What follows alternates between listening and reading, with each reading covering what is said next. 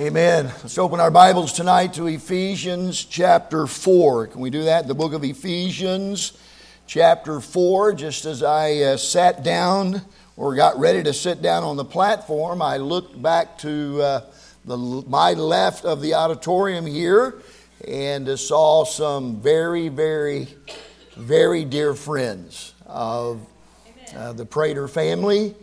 Uh, Brother Jerry Locke and his sweet wife Susan. It's good to have. Raise your hands back there, guys. That's him right there. Um, and uh, I, I, just I can't I can't even begin to explain to you um, how special that couple is to me, Amen. to our family. Amen. He was probably the second person I called after I learned that TJ died. And um, said, Brother Jerry, I need you to come preach for me. I don't know, I didn't ask you if he had anything planned. Um, I knew if he did and he could change it, he would. And uh, Brother Jerry came and ministered our church during a very, very difficult time.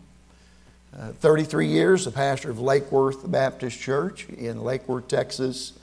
Um, one of my favorite preachers, at least in the top 200. I mean, he's, no, I'm kidding, Brother Jerry. He's, he's one of my, a dear, he is a wonderful preacher, great expositor, prolific author. And I got one book, he's probably got 101 books. Um, just a Christian gentleman, and uh, just so glad that uh, you came and, and graced us tonight with your presence. At supper, one of the men asked me, he said, Do you know what you're preaching on tonight? And I said, Well, I did until I went golfing with a couple of men from the church. I, changed it about three times. I thought, well, I'm going to need to change it to cussing. Then I'm going to have to change it, change it to lying. Then I'm going to have to change it to cheating. And he looked at me and said, Brother Gary's game must not have been very good today.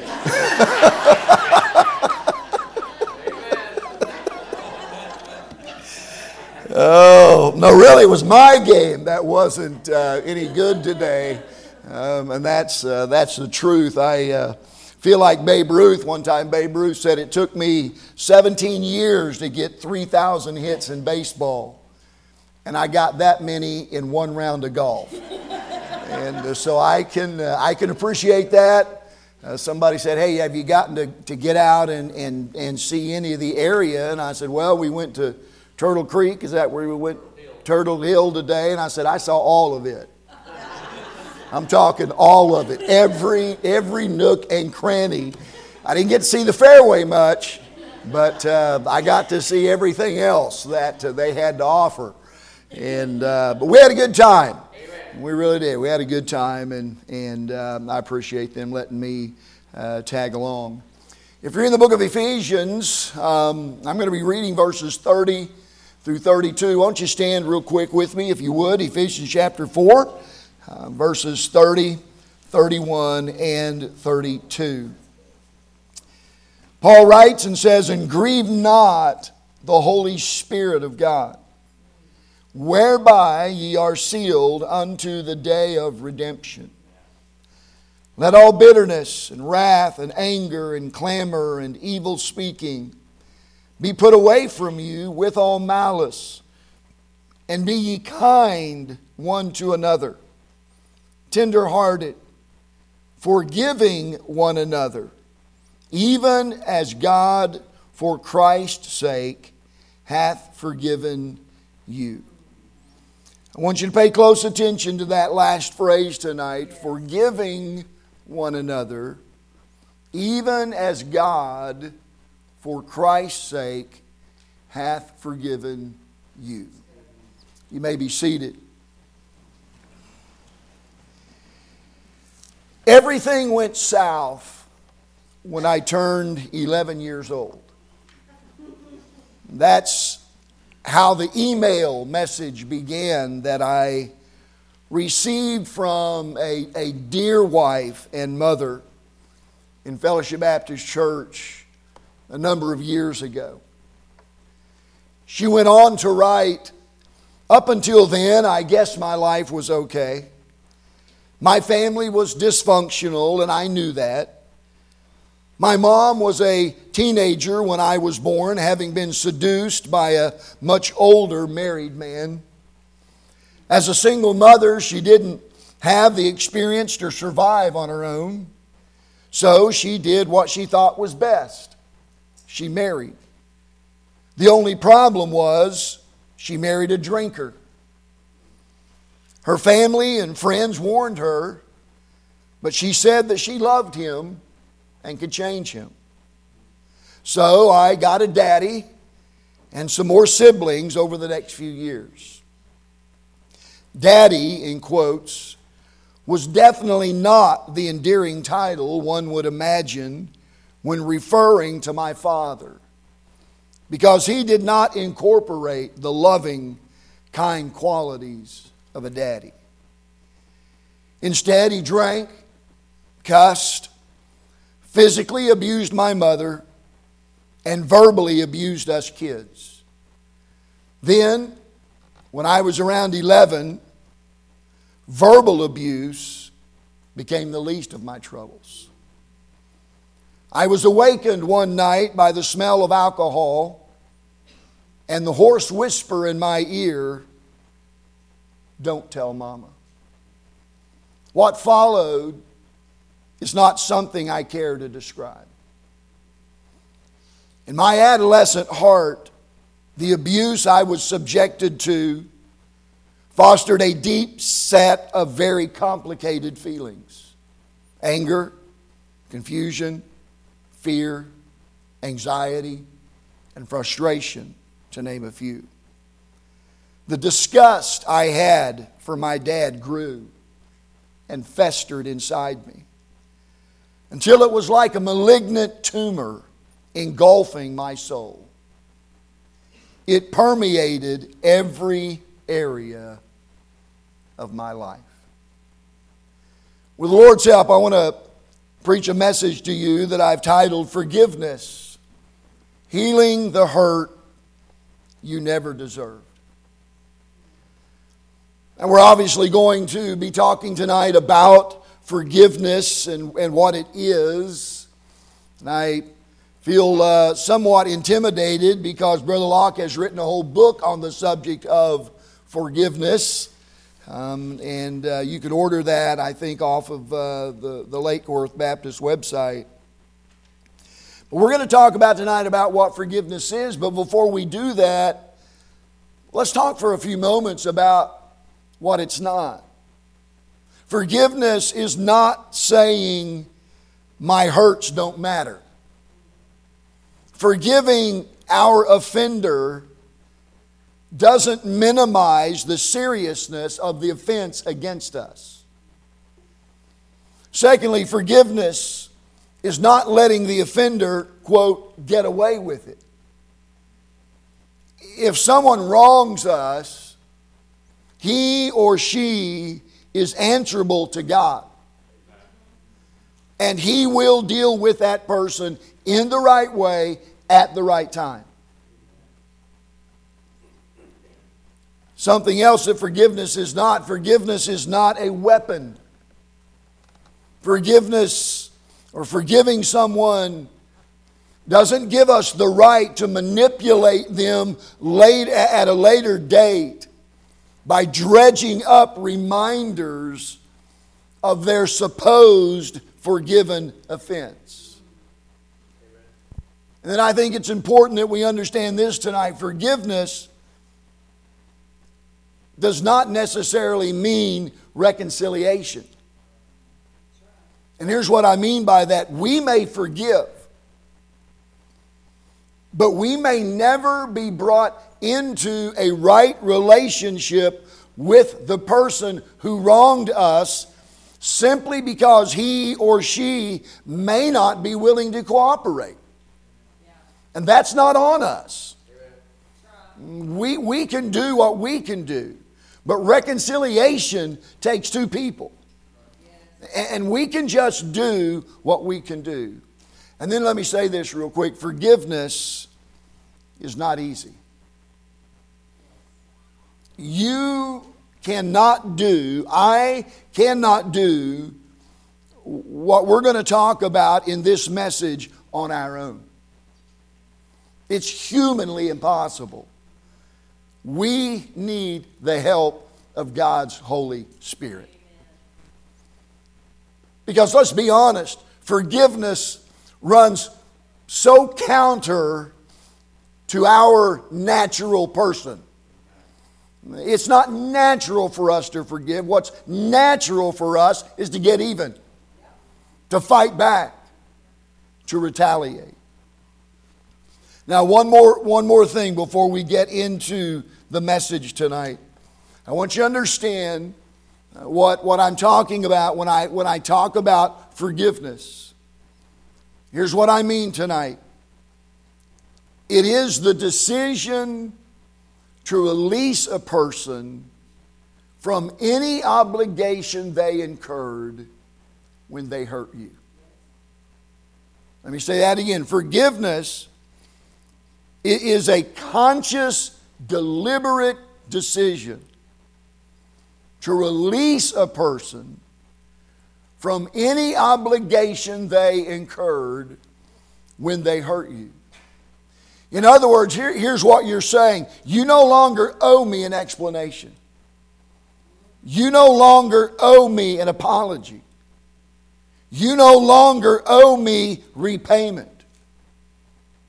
You no longer owe me anything because I am releasing you from everything. We've heard a lot of late about forgiving student loan debt. And what they're talking about is releasing those who incurred the debt from the obligation of paying it back. That's what they're doing. We're going to forgive your debt. In other words, you don't need to apologize us for not paying it back. You don't have to explain to us why you, you haven't paid it back. You don't even have to pay it back. We're releasing you from all of those obligations. You owe us nothing. Does that make sense? So, with all of that in mind, let's consider tonight what real grace based forgiveness is. The first thing I would say from our text tonight is simply this it's remembering how much I've been forgiven. What did Paul say in our text? And be ye kind one to another, tender hearted, forgiving one another, even, listen, even as God, for Christ's sake, hath forgiven you. If you mark in your Bible, I want you to underline or, or circle or, or, or do something to draw attention to that phrase, for Christ's sake. And then out beside it, just write the word grace. Grace. Listen, God didn't forgive us because we earned it. He didn't forgive us because we deserved it. He forgave us for Christ's sake. It's like this when I'm working at the police department and, and I pull over a, a, a teenager. Most of the time, unless they've done something really stupid that put themselves or someone else in danger, I'm going to write them a warning. But I'm not doing it for their sake. I'm doing it for mom and dad's sake. Amen. Because mom and dad doesn't need that on their insurance. I've raised three kids. I understand that. I raised one that did a lot of stupid stuff. Amen. And so it's not because that kid didn't break the law it's not because he failed to stop at the stoplight or, or, or whatever he failed to do. I'm not, I'm not doing it because he deserves a warning. I'm giving him a warning for mom and dad's sake. And, and, and it's, it's the same way with God's forgiveness of us. He's not doing it because I'm such a good guy and I'm, I'm such a righteous person and I'm so deserving of forgiveness. I'm not deserving of forgiveness. He's doing it for Christ's sake. And in turn, listen, church, in turn, we forgive others for Christ's sake. Secondly, forgiveness is relinquishing my right, or my perhaps presumed right, to get even. Romans chapter 12 and verse 19, Paul said, Dearly beloved, he's quoting from the Old Testament here, avenge not yourselves, but rather give place unto wrath. For it is written, Vengeance is mine. I will repay, saith the Lord. You know, some people, some people struggle with those verses in the Bible that they don't understand. I'll just be honest with you tonight. I sometimes struggle more with verses in the Bible that I do understand. Verses like Romans chapter 12 and verse 19. Ouch. Don't get even. Don't retaliate. Don't seek revenge. Don't wish harm to those who harm us. Then what am I supposed to do? Forgive. Release them from any obligation they incurred when they hurt you. But, Brother Prater, that's not fair. Who said anything was fair about forgiveness? There's a word for fairness. It's called justice. Justice is fair. Forgiveness is kindness in excess of what is deserved, otherwise known as grace.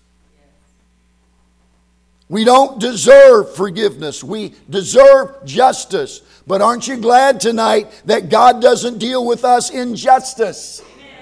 None of us would be here if God gave us what we deserve.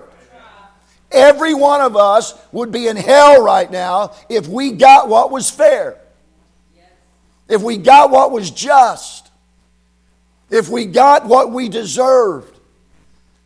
So listen, I would rather have God's forgiveness than His fairness any day. Amen. And isn't it interesting how we always want justice when it comes to others, but when it comes to us, we want grace? And let me just share this thought with you about justice. Forgiveness does not diminish justice. Forgiveness entrusts justice to God. We're saying, I'm releasing you from any obligation you incurred when, when you offended me or when you hurt me, and I'm leaving everything else up to God. Do you understand what I'm saying there? What I'm saying is that when we choose to forgive, when we choose to release a person from any obligation they incurred when they hurt us, we are leaving justice up to God and we are refusing to take justice into our own hands. Now, that being the case, refusing to forgive means that we are unwilling to trust God with justice and are somehow convinced that it's best left up to us.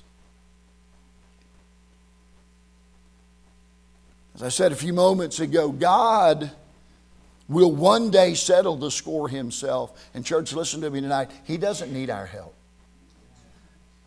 He doesn't need our help. Now, let's be honest. It's a lot more self gratifying if we can just maybe pitch in a little bit. Amen?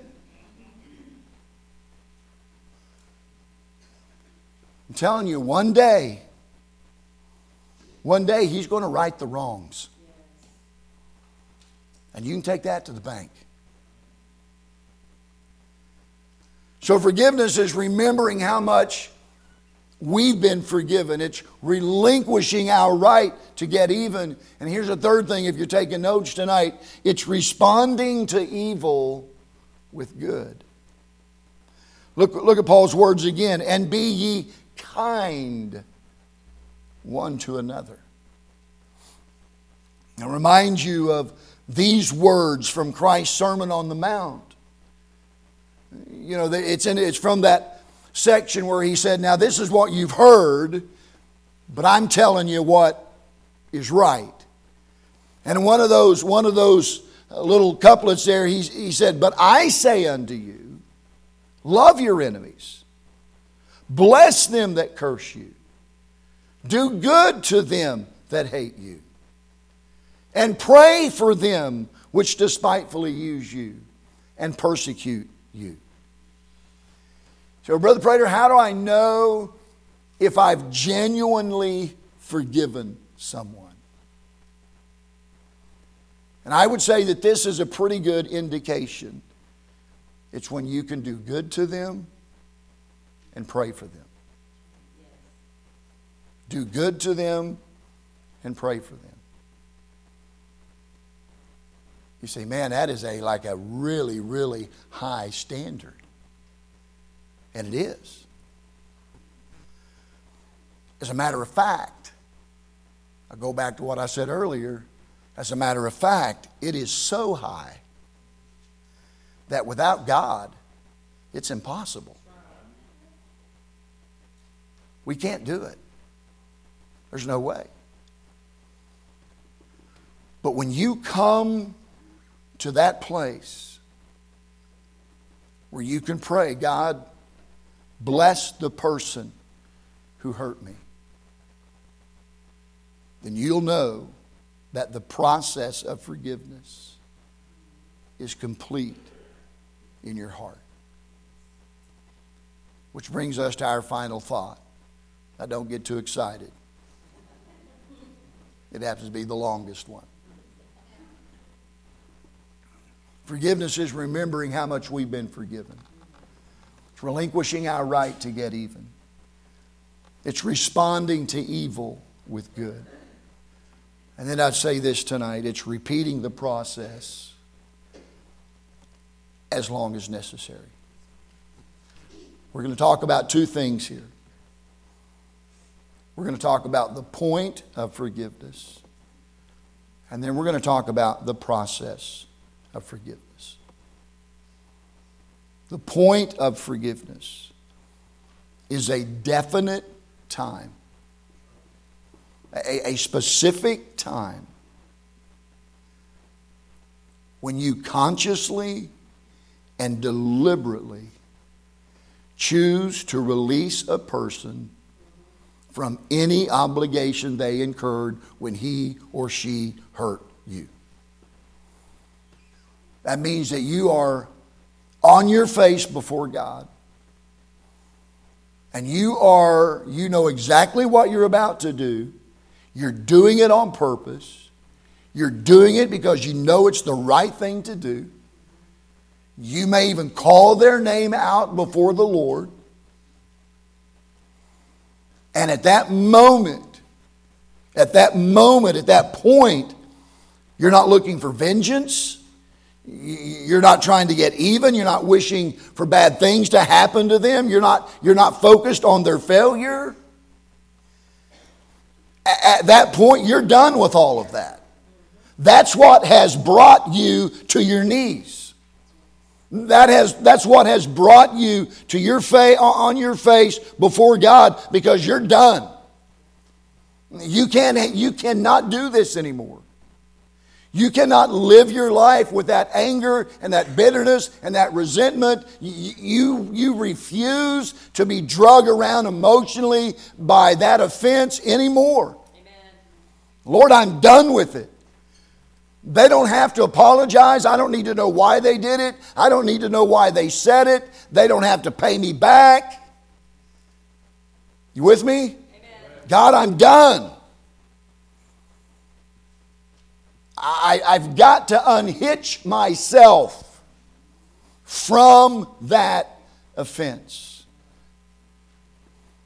And at that point in time, and it is a specific point in time, when you do that. And then, following the point of forgiveness is the process of forgiveness. At the point of forgiveness, you say, I choose to forgive you. Through the ongoing process of forgiveness, you learn to say, I will treat you as forgiven. Now, it's hard enough getting to the point of forgiveness, but it's seemingly impossible to get through the process. And you won't get through the process without the Lord's help because here's what's going to happen. After you have come to the point of forgiveness,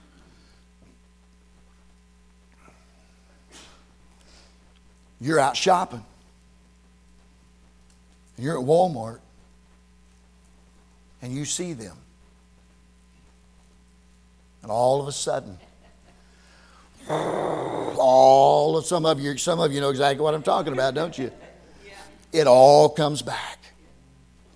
All that anger, all that hurt, all that bitterness, everything that, that, that you gave up at the point of forgiveness, it all comes back. So, what do you do? You go back to the point of forgiveness. God, I was just here like yesterday. And I meant it. Lord, I meant it with all of my heart. And you know what just happened? So, God, here I am again. You've got to help me with this. This is harder than I ever imagined it would be. But, God, I know I can do it with your help. I've released them and I meant it. And then you get up and you, you go through your life. And you see them at a restaurant. It's the same stinking thing. So, what do you do? Just give up? Go back to the point of forgiveness. Say, Lord, it's me again. It's me again, Lord and you just rehearse all of that before the Lord.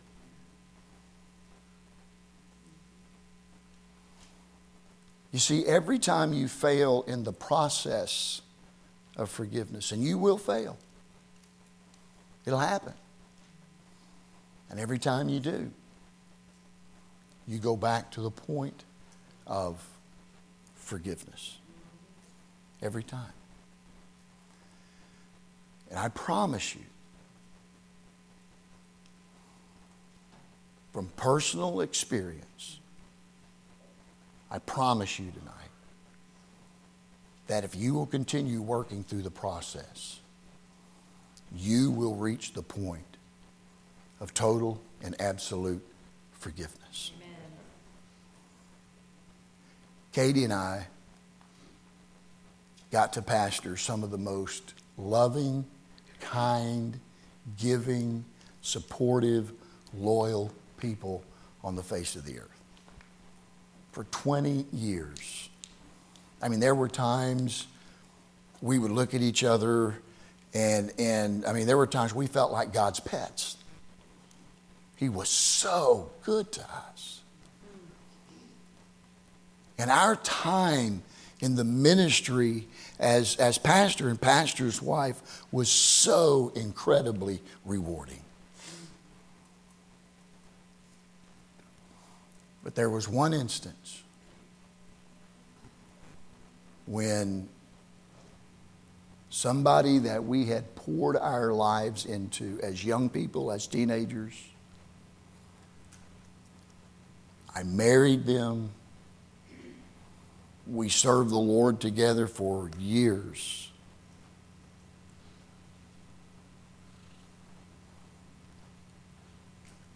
And they hurt us very deeply.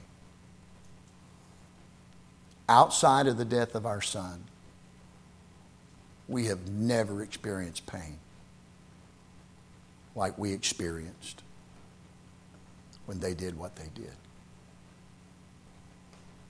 And I'll be honest with you tonight. I didn't handle it real well. I was wrong. Part of the reason I didn't handle it well is because their, their, their main attack was against my wife. You do what you want to do to me, yeah. but you attack my wife and my kids, and it's on. And I did not handle it well. I'm just being honest tonight. I hope I don't lose all of your respect. I'm just being transparent with you. I didn't handle it well. And I was angry, and I was bitter, and I thought all kinds of evil, wicked, mean, bad, nasty judgment against them. Preacher, I remember the day in my office. I had two chairs on the other side of my desk. And I remember the day that I got on my knees before the Lord in my office. I said, God, I can't do this anymore. I'm short with people. I'm, sh- I'm short with my wife, and she didn't even do anything wrong. Short with my kids. I, I, I'm, I'm, I'm just in a bad spot. And Lord, I, I've been here long enough. I'm done. I can't sleep at night. I'm angry all the time. And I'm not a good pastor. And I probably don't even have any business being in the pulpit. And God, I'm done. I'm releasing them. And I mean it. And I did. I meant it. You know, I just went through that scenario. That's exactly what happened. It wasn't, it wasn't but two or three days, and I saw her at Walmart. And I turned the corner, and there she was, and I just turned around and walked out. I just felt it all coming back. And you know I did? I went back to my office, and I got on my knees. I said, Lord, it started all over again. You got to help me. I cannot do this. And then saw him at a, at a restaurant. Katie and I went in a restaurant, saw them. She's much more spiritual than I am. I, am I'm, I'm serious. She is. She, that, that woman walks with God. Thank you, Brother Jerry. That woman walks with God. And I told her, I said, let's go. We're not eating here. Honey, it's okay. I said, No. We're out of here. And we did. We turned around and walked out. Got better. I was doing good. And I was sitting on a platform one day before a funeral, and here they come. They walk in. It's like the audacity. And here's what made me mad is because I knew I was going to have to stand at the back of the auditorium by the casket, and everybody's going to come by and shake hands, and they were going to shake hands. And I wanted to punch them. So it was right back with me. It was right back. And then they came to a wedding. And they stayed for the, for the reception. And they're just mingling around talking to church people like nothing had even happened. They weren't coming to church there anymore, but they didn't have a problem coming back and mingling around. I like, just, just leave. And so here we are at the wedding. What, what, what I have to do? I went all the way back over here. Now, church, watch this. Here's my point tonight. You're going to fail in the process because you're human. But here's, here's what I want you to notice, and I hope you noticed this when I was doing it. That every time I failed in the process and went back to the point of forgiveness, I was a little farther along. I was a little farther along. And to this day, God is my witness. If they walk through those doors tonight, I could shake hands with them, I could greet them, I could thank them for being here, and we could carry on a, a decent conversation. Why? Because the process of forgiveness is completed in my heart. I'm, if I'm lying, I'm dying. I'm telling you, it's done. But it was a process. It was hard. I had to have God's help.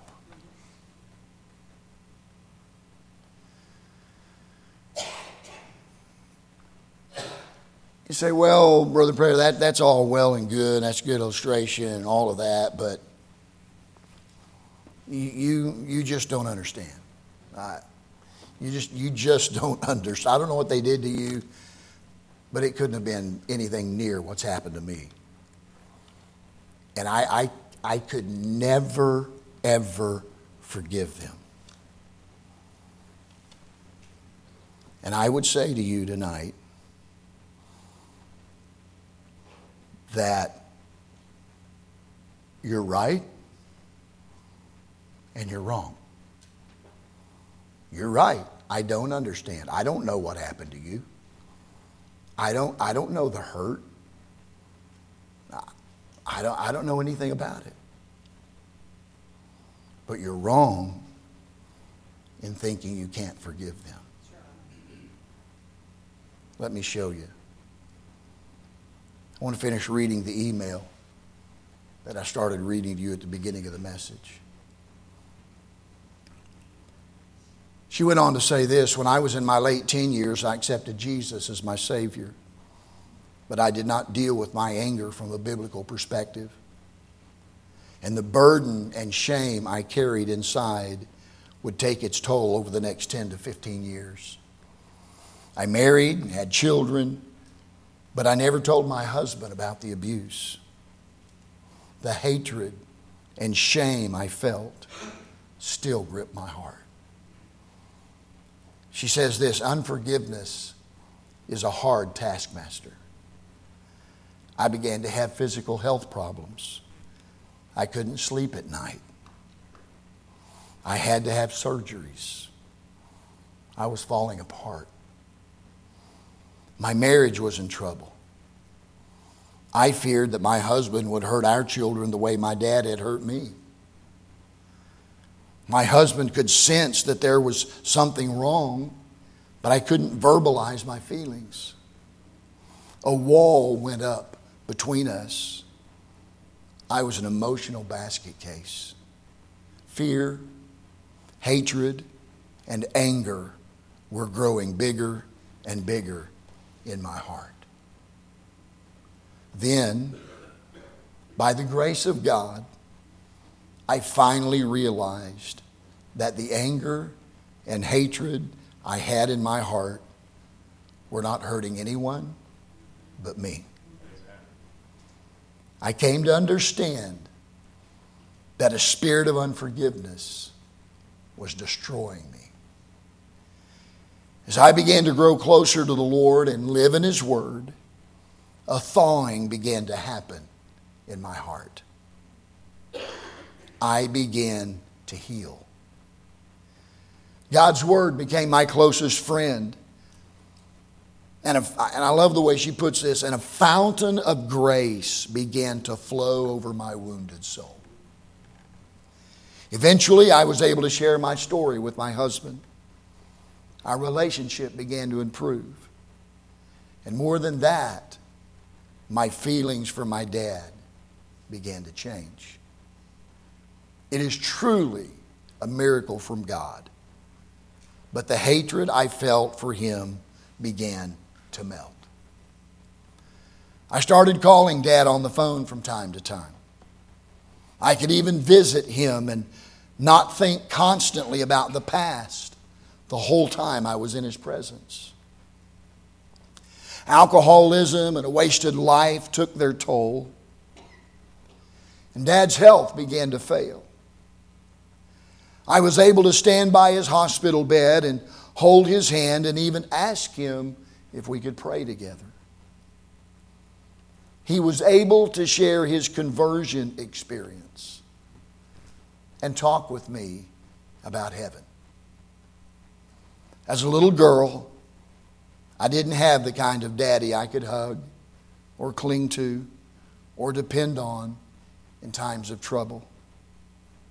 But recently, I've been able to walk alongside my frail, elderly dad and chat as if there wasn't a care in the world.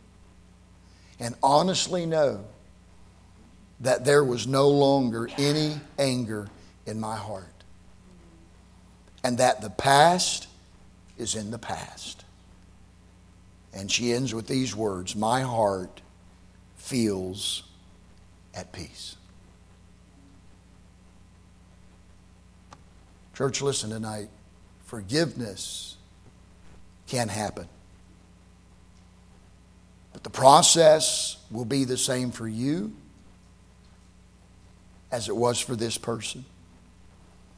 You get closer to the Lord, you live in His Word, and you grow in His grace.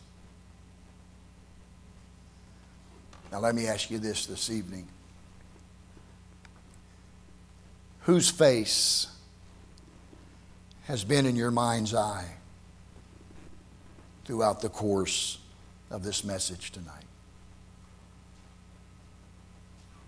Your mom? Your dad? A sibling? A once close friend? Maybe a spouse, your spouse, or maybe ex spouse. It could be one of your in laws, or one of your children, or one of your stepchildren. How about a coworker, or a boss, or a church member, or a church leader?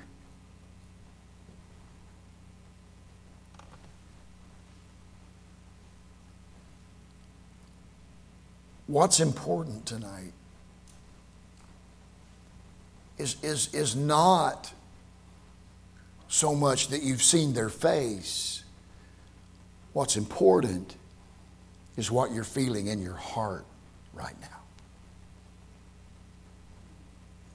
That's the real indicator of genuine forgiveness. Are you angry? Are you bitter? If you could verbalize what you're feeling right now, would it be classified as what Paul calls evil speaking?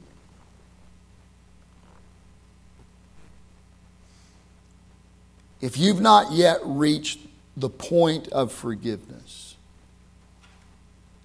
where you have released that person from any obligation they incurred when they hurt you, then that's where you need to begin. If you're currently struggling through the process, then I'd encourage you to come tonight and ask God for, for the added grace that you need to begin again. And again, and again, and again, and again, and as many times as you need to go back to the point and work your way through the process.